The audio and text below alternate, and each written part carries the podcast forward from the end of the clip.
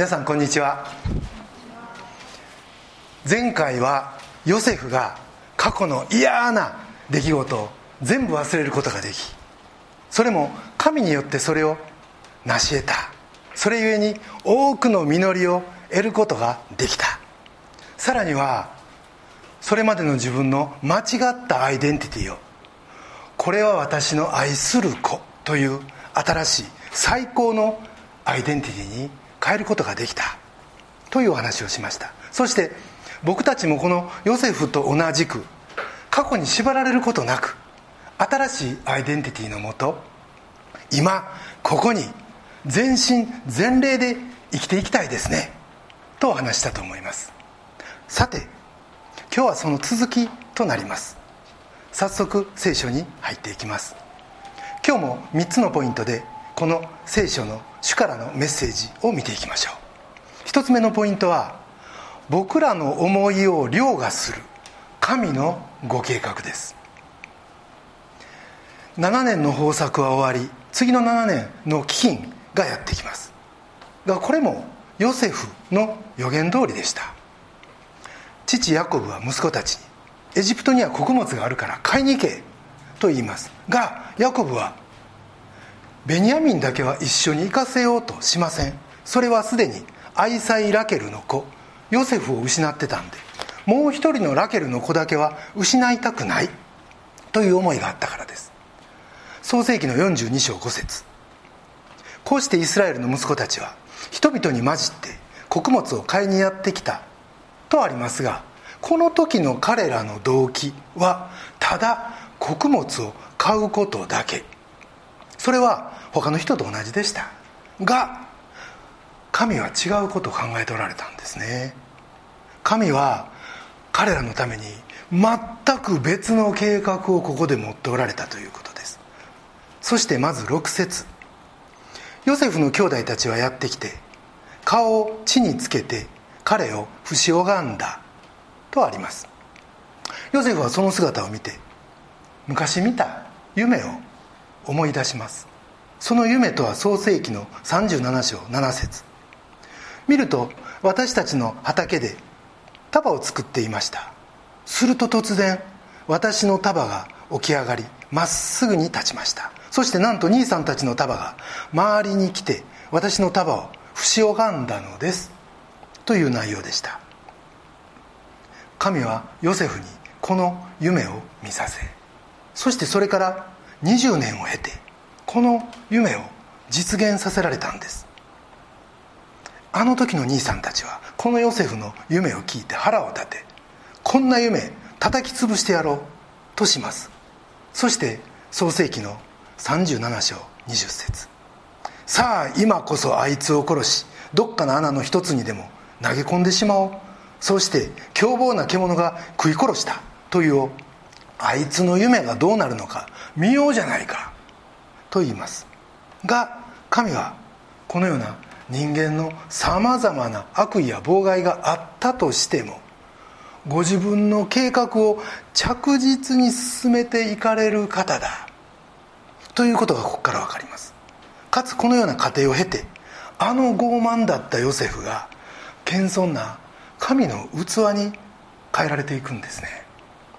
まさにイザヤがイザヤの55章11節でこのように言ってます。そのように私の口から出る穴私の言葉も私のところに虚しく返ってくることはない。それは私が望むことを成し遂げ私が言い送ったことを成功させると予言した通りです。神のパワー満載の御言葉だと思います。ところでですね兄さんたちは夢なんか信じてませんでした。そんなもん俺たちに関係ない。俺たちがそんな夢ひねり潰してやるわい。と言わんばかりにあんな行動に出たわけです。それはヨセフの人生を狂わすつもりでやったことでしたがでもそれは実は自分らの人生を狂わすことになるわけです。それ以降彼らはアブラハムイサクヤコブの祝福はここで終わった。もう俺たちには関係ない。俺たちはそんな約束を担うには不適格だ。と完全に諦めそして決めつけてしまいます。彼らは過去に釘付けられもう宿命を背負って生きていくだけのそんな状態でした。そしてその時の彼らの恐れはといえば自分たちが奴隷にされるんじゃないか。のこの一点でした。でもそんな中にも神のドラマは流れていくんですね。実際彼らは自分たちが演じないで済んだと思っていたその夢の中の役割を自分でも気づかんうちに演じてるんですね。先ほどの創世紀の42章6節はヨセフの兄弟たちはやってきて顔を地に伏せて彼を不しがんだ。そして43章28節には彼らはひざまずいて彼を礼拝した。そして44章14節には彼らはヨセフの前で顔を地に伏せた。とある通りです。もういよいよ夢は現実になりつつあったんですね。ところが兄さんたちは全然そんなことに気づきません。なんで気づかんのか。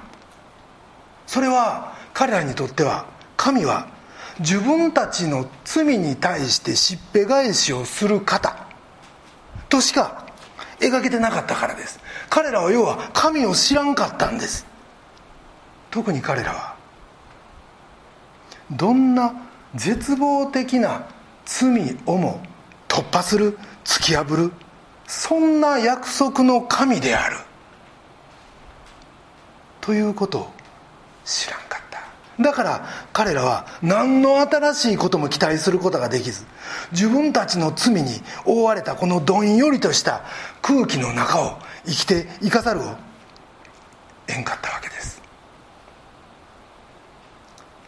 皆さん神は僕たちを祝福したくて祝福したくて仕方がない方だ。ということをご存知でしょうか？僕らに求められているのはただそれをどう形にしていくかだけなんですよね。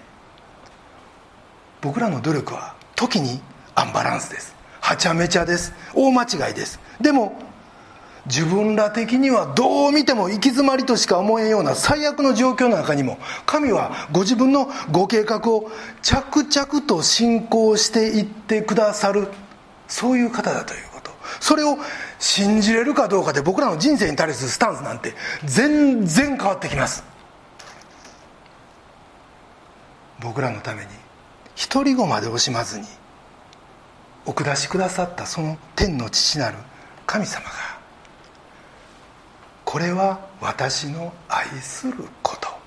私たち一人一人に向かって語ってくださってる。このアイデンティティに僕らが立つ時僕らは本当の意味で神との信頼関係を手にすることができるんですね。そしてローマの10章11節。この方に信頼する者は誰も失望させられることはない。この御言葉は私たちへの約束です。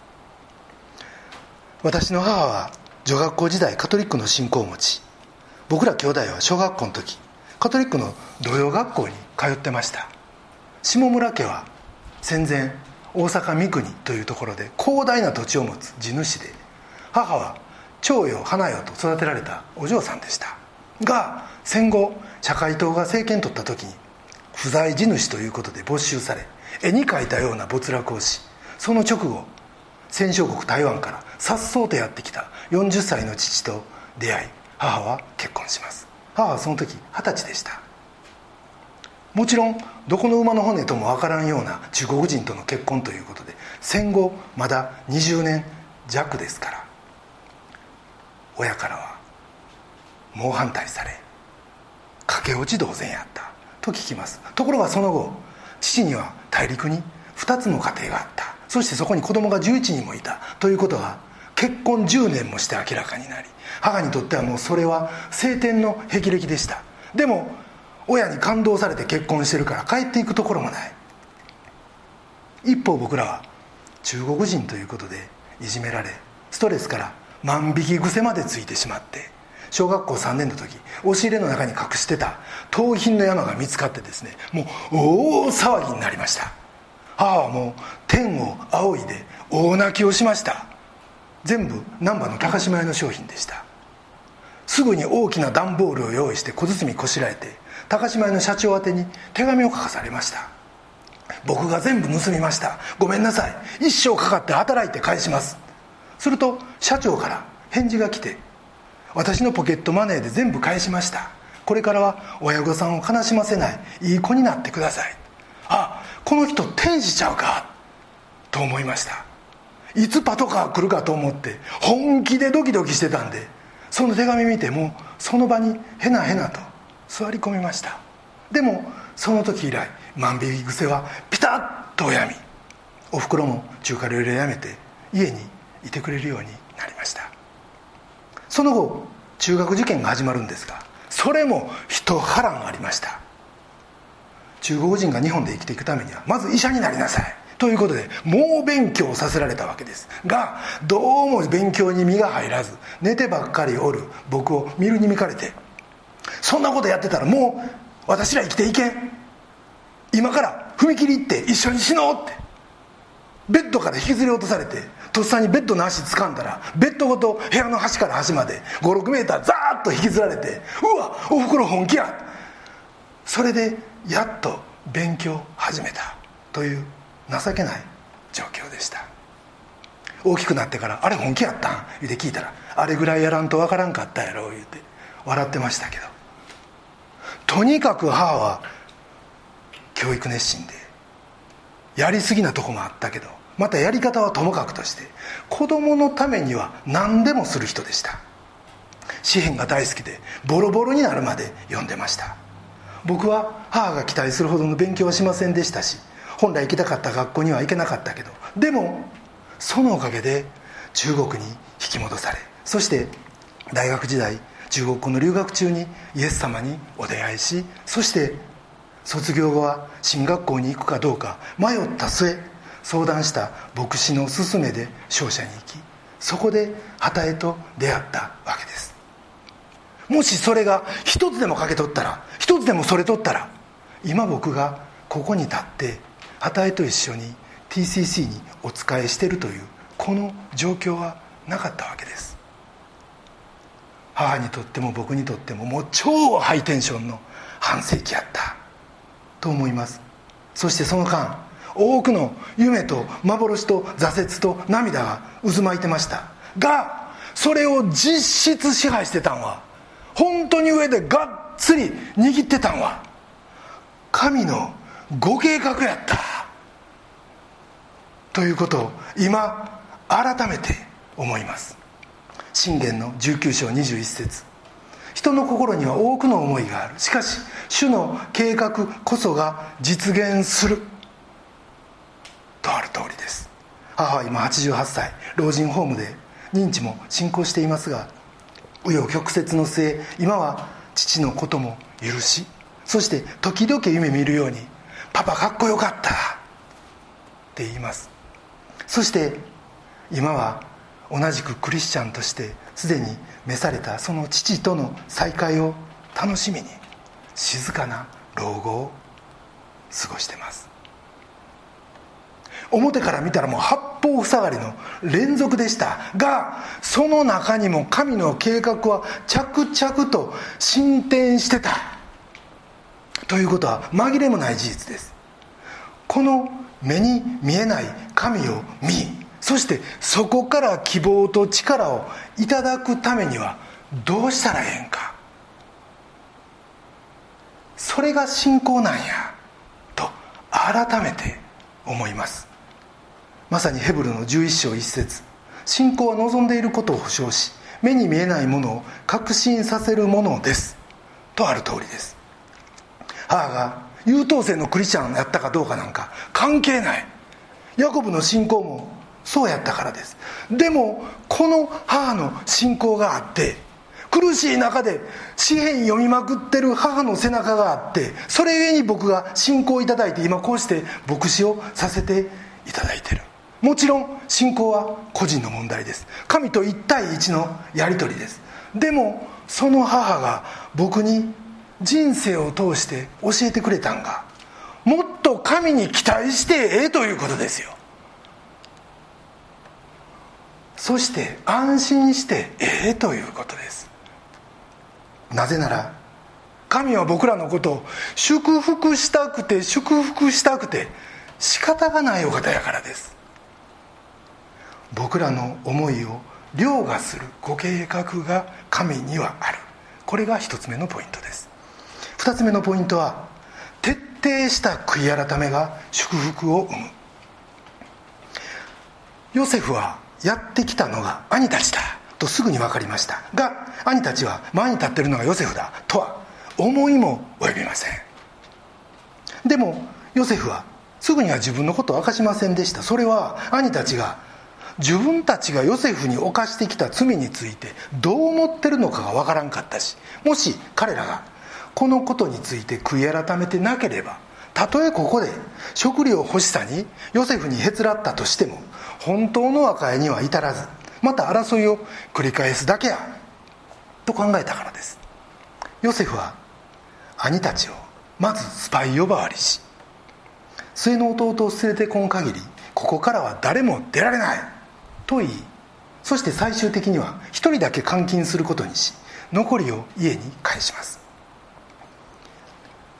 その時の兄さんたちの態度を見ると彼らは少しずつですがでも自分の罪を自覚し始めたということが分かります。42章の13節。彼らは言った。しもべどもは12人兄弟でカナンの地にいる一人の人の子でございます。末の弟は今父と一緒にいますがもう一人は亡くなりましたとヨセフに真実を伝えます。そして彼らは21節。全く我々は弟のことで罰を受けているんだ。あれが憐れみを求めた時その心の苦しみを見ながら聞き入れなかった。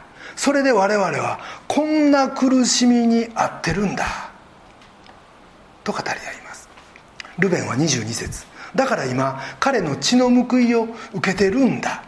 と今自分らが受けてる苦労と。そしてこれまで自分たちが犯してきた罪を結びつけて考えてるんですね。ヨセフはこの兄の言葉を聞いて泣きますがこの時点ではまだヨセフは自分のことを明かしません。それは神の時がまだ来ていなかったためですがと同時にそれは兄たちの悔い改めがまだ不十分だったということもありました。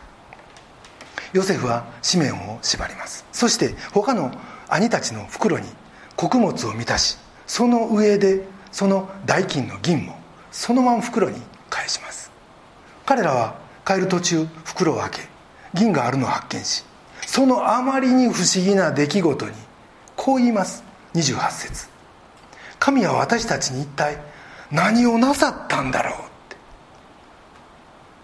ここにも彼らの良心の目覚めそして罪への自覚の深まりというものを見ることができます。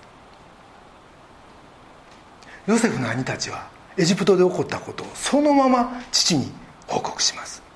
以前ヨセフがいなくなった時はもう嘘で固めた報告をした。そのことと比べると着実に彼らは正直になってました。がその中でベニヤミンを連れていくという話が出るとヤコブはもうそれだけでガンとして受け入れず話はそこで止まります。兄たちは昔嘘をでっち上げて父を奈落の底に突き落としたという心の傷を持ってま持ってましたから父には何の強いことも言えんというそういう罪ゆえのセンシティブな関係にあった。ということです。さてカナンの飢饉はひどくヤコブの家族はエジプトから持って帰ってきた全ての食べ物を食べ尽くしヤコブはもう一度息子たちを送ろうとします。がユダはベニヤミンなしではエジプトに行くことはできないと言います。でもヤコブにはその決断がつかないんですよね。そこでユダはベニヤミンを連れて行って一族を救うしかもう方法はないということ。父に切々と訴えそして自分がその保証人になる。ということまで言い出します。ここで彼は一族の運命を変える働きをするわけです。ところでユダはじゃあどんな息子やったんか。彼はみんながヨセフを殺そうと言った時いやいや殺さずに売ろうと提案します。おかげで殺人は免れることはできました。がでもこれも立派な罪でした。そして嫁タマルのことで彼は大きな失敗をします。がこれら一つ一つのことを通して彼は悔い改めに導かれそして主に変えられていったんですね。それゆえにこの辺りから彼は長男ルベンに代わって兄弟を代表してことを進めるという立場になっていきます。もう少し先の44章の16節にこんな言葉もあります。ユダはここで私たちもそしてその手に杯の見つかったものもあなた様の奴隷になります。と兄弟全員の運命を決めるようなことを彼は言ってるんですね。ここに彼の過去の罪に対する悔い改めとそしてそこから来る成長というものを見ることができます。それゆえにです。ユダ族は大いに祝されその千年後その子孫にダビデが誕生し2000年後には同じユダ族にイエス・キリストが誕生するんですね。このユダは決して罪なき男ではなかったですよ。でもこのユダが四男であるにもかかわらず兄弟の代表となりそしてその後の祝福のど真ん中の家系になった。その最大の理由はもちろんこれは神のご計画があったということですがでもそれを力強く推し進める力になったのが彼の徹底した悔い改めだった。ということは私たちの学ぶべきことなんじゃないか。と思います。徹底した悔い改めをする者に神の祝福はついていく。これが2つ目のポイントになります。3つ目のポイントは手放すことで本当の実りを得るということですユダに説得されて父イスラエルはベニヤミンを連れていくことを許可します。貴重な品々を持たせその上で前回戻された銀とそして今回使うための銀2回分を持たせて彼らを送り出します。イスラエルは息子たちを送り出すにあたって全員に神の見守りがあるようにと祈るんですね。43章の14節。全能の神がその方の前でお前たちを憐れんでくださるようにって。全能の神はエジプトの大臣まで動かして息子たちに憐れみをかけることができる方だという信仰この父イスラエルにはありました。が一方で同じく14節の後半私も息子を失う時には失うのだって。この言葉からイスラエルはもうこの時点ですでに息子たちを失う覚悟ができてた。ということが分かります。これは彼の決断でした。そして彼が最愛の息子ベニヤミンを一家の救いのために手放したことで彼はベニヤミンどころかシメオンもそしてついには死んだと思っていたヨセフまで返してもらうことができたんですね。実はこのベニヤミン放棄を決めた瞬間まだ形にはなっていませんでしたけどでもその後の実りが決まった。ホックがかかった。イスラエルの歴史が動き出した。ということが分かります。ここでご一緒に考えてみたいことが一つあります。あなたが今一番大切にしてるもんは何でしょう？命に変えてもみたいなものがひょっとしてあるでしょうか？それがあなたの最重要ポジションにある限り神の恵みは限定的です。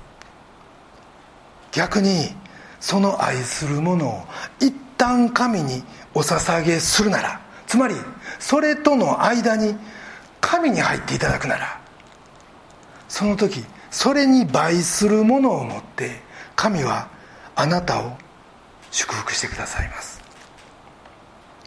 まさにマルコの10章29節から30節。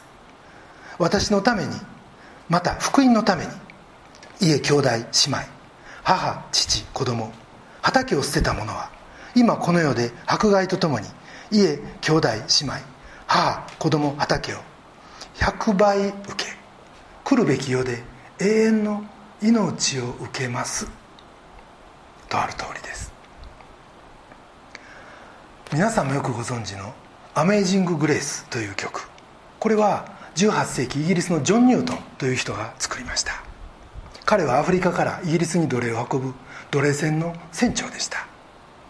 西アフリカの奴隷は皆シェラレオネの港に集められそこで小さな船にそれもようやく膝がかがむかどうかというぐらいの高さのフロアを何層も作ってそこに大量の奴隷を互いに手かせ足かせつないで身動き取れん状態にして寝かせるんですね。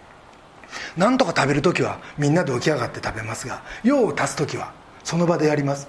もう上からザーザー来るわけです。そんな不衛生極まりない状態なんでイギリスに着くまでに半分は死んでしまい死んだら海に捨てられる。ジョン・ニュートンはそんな船の船長をしてました。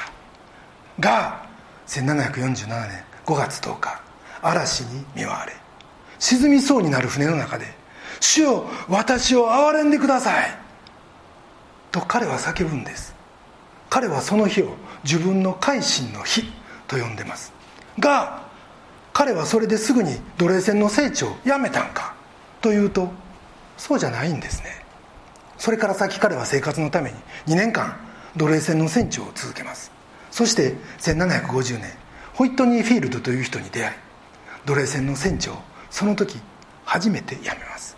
がその後も奴隷運搬会社の株取引で彼は生活していくんです。そしてその10年後1760年彼はジョン・ウェスレーという人に出会って再び心を入れ替え牧師になり最後は奴隷売買禁止法をイギリス議会に提出したウィリアム・ウィルバーフォースを支えてイギリスの奴隷ビジネス撲滅の運動に加わっていくんです。なんでここまで時間がかかったんか。よく聞いてくださいね。彼は奴隷を扱い奴隷を搾取したつもりでいました。でも実は彼自身が奴隷やったということ。それに気づいた時彼は初めて長年握ってたものを手放しそしてそこから本当の解放を手にすることができたんです。要はそれに気づく気づくかどうか。船長の仕事手放すのも株を手放すのも痛手ですよ。マイナスです。でもそのマイナス以上の祝福が恵みが実りがあることに気づく時が来る。彼の場合それに時間がかかりました。でもある時それを手放すことで得られる本当の実りに気づいた。そしてその時彼は自分の人生には自分の思いを超えた遠大な計画があった。ということを体験するんですね。そして徹底的な悔い改めと自分を縛り付けてきたもの全部手放すことによって本物の収穫に預かる。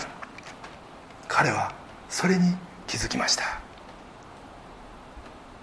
どうでしょう皆さん。自分が大切にしてきたもの。実は逆にそれが自分を縛ってるって奴隷戦状態。ないですか。ベニヤミンはいないですか。あなたの思いを超えた神のご計画があなたの知らないところですでに動き始めてるってご存知でしょうか。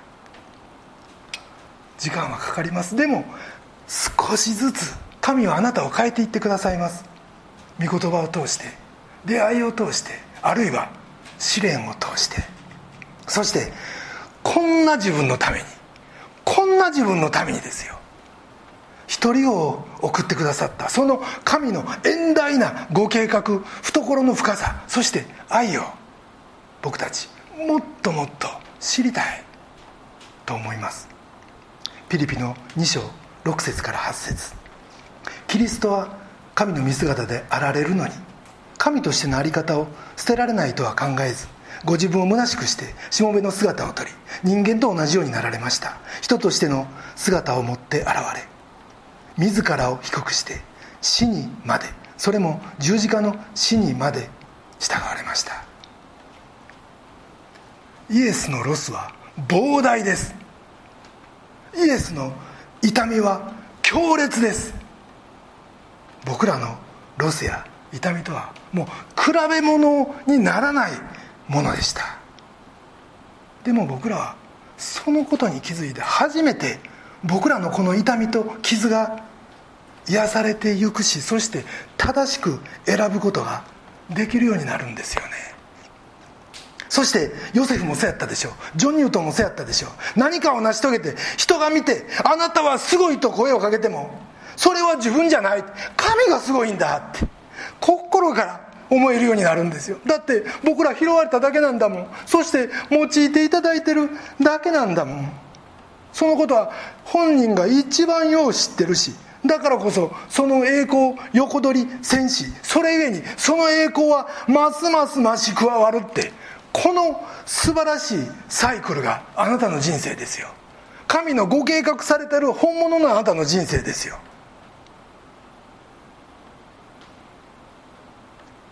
どうでしょう？これまで考えてこられたストーリーとは全く違うストーリーを神はあなたに持っておられるって。そのことを期待して期待するだけない。私たちの信仰を通してそのことを確認しつつ進んでいこうじゃありませんか。そのためには悔い改め続けることなんですよね。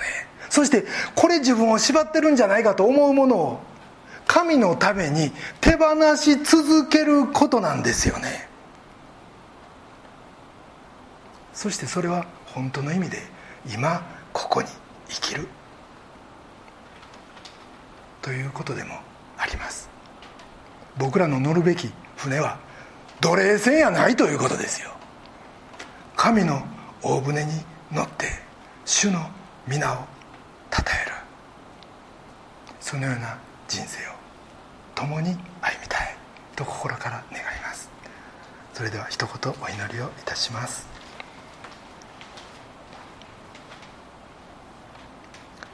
愛する天のお父様尊き皆をあがめ心より賛美いたします。私たちには多くのこだわりがあります。手放せないものがある。でも今日それに気づかせてくださって心から感謝します。また私たちの旅路が一人ではない。ということも感謝です。奴隷船からベニヤミン号からあなたの大船に乗り換えることができますように。そして偶像ではなくあなたのご計画に本物の人生に正しくホックを掛け替えることができますように。そしてどうぞ今日から始まる1週間を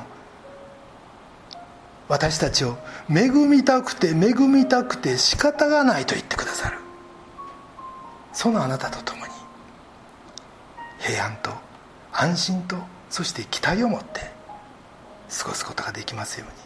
どうぞお導きください。今日初めて福音を聞かれる方がおられるでしょうか。私たちの罪のために十字架にかかり死んで復活された主イエス・キリストを信じることで全ての罪が許され神のことされ永遠の命がいただける。そのグッドニュースを心から感謝します。どうぞその方も一日も早く主を信じそのダイナミックなストーリーに移し替えられ共に主の大いなる祝福の人生を歩み出すことができますようにお導きください。私たちの尊き救い主主イエス・キリストのお名前によってお祈りします。アメン。